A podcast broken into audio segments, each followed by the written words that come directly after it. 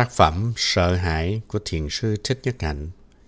Chương thứ 18 Niệm tâm từ Nguyện cho mọi người không sợ hãi. Có thể khi đang sợ hãi chúng ta không còn cởi mở, không mấy từ bi, hào phóng. Muốn thương ai trước hết phải biết thương mình.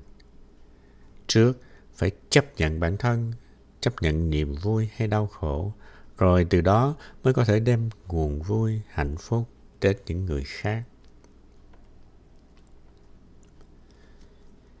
Metta có nghĩa là tâm từ bi. Chúng ta bắt đầu bằng một lời nguyện. Xin nguyện cho tôi không sợ hãi. Nhìn sâu vào bản thân để hiểu được mình. Tiếp theo, chúng ta hướng lời nguyện đến những người khác. Xin nguyện cho mọi người, hoặc là người này, người kia không sợ hãi. Không nên nguyện như con vẹt, phải dốc lòng trí tâm khi nguyện. Khi thực tập chúng ta nên nghiệm xem ta được bình an, hạnh phúc, thảnh thơi tới đâu. Chúng ta có đang lo lắng hay là không?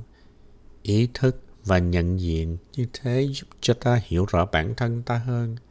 Ta sẽ ý thức sợ hãi là chướng ngại cho hạnh phúc và hiểu rõ giá trị của tâm thương yêu chính mình và vun trồng tâm thương yêu đối với những người khác. Thực tập niệm tâm từ Bài thực tập này phóng theo cuốn Thanh tịnh đạo luận của luận sư Buddha Gosha thế kỷ thứ năm sau kỷ nguyên.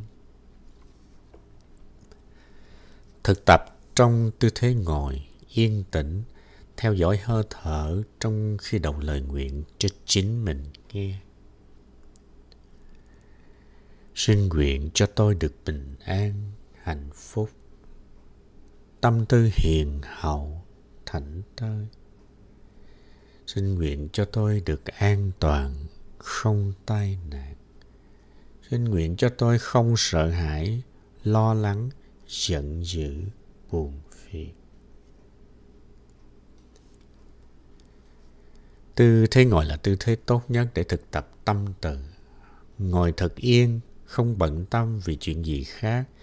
Đây là cơ hội để quán chiếu tự thân, mở lòng thương yêu chính mình và trải lòng thương yêu đến mọi người, mọi loài.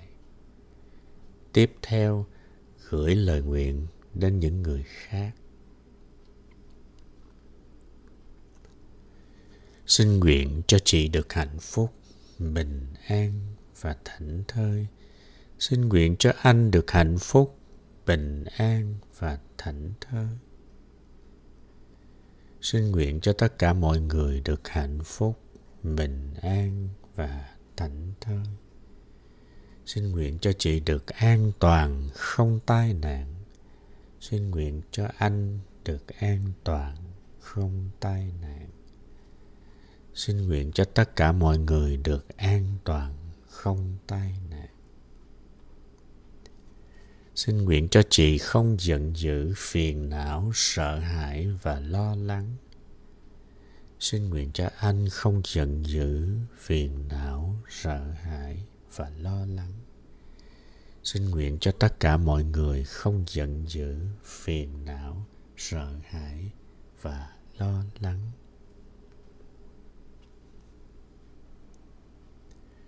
Khi thực tập, trước hết ta hướng lời nguyện đến người ta thương. Tiếp theo, đến người ta không thương, không ghét. Và sau cùng, đến những người đã gây cho ta đau khổ. Để cho sự thực tập được cụ thể, bạn phải quán tưởng hình dung của bạn và của những người bạn đang hướng tới lời nguyện. Theo giáo lý của Đạo Phật, con người được làm bằng năm yếu tố gọi là năm uẩn. Ngũ uẩn là sắc, thọ, tưởng, hành và thức.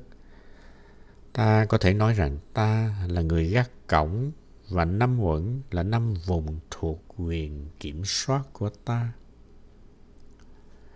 Bắt đầu thực tập niệm tâm từ bằng cách nhìn sâu vào cơ thể. Tự hỏi, cơ thể ta bây giờ ra sao? trong quá khứ nó ra sao và trong tương lai sẽ như thế nào?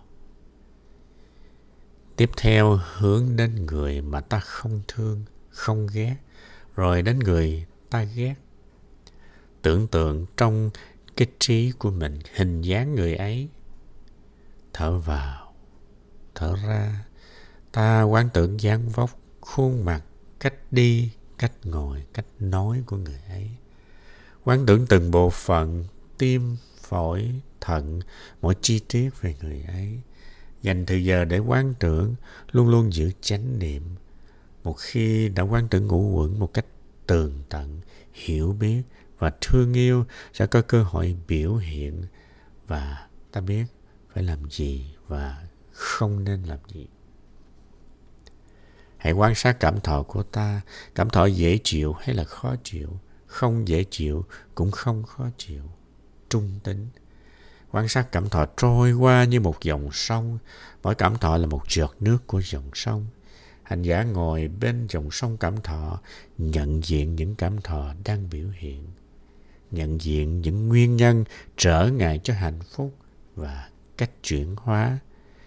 Thực tập tiếp xúc với những màu nhiệm tươi mát, trị liệu bên trong tự thân và cả bên ngoài vạn vật thực tập như thế sẽ giúp cho ta vững mạnh hơn, có thêm khả năng thương yêu chính bản thân và thương yêu những người khác.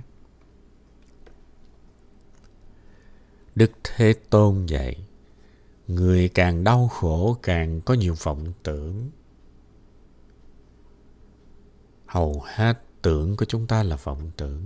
Trong bóng tối, sợi dây cũng khiến cho ta hoảng hốt, sợ hãi. Ta tưởng đó là con rắn hãy nhận diện những vọng tưởng đã gây đau khổ cho ta. Niệm tâm tự giúp ta nhìn rõ sự việc với tâm bình thản, với nhận thức đúng đắn.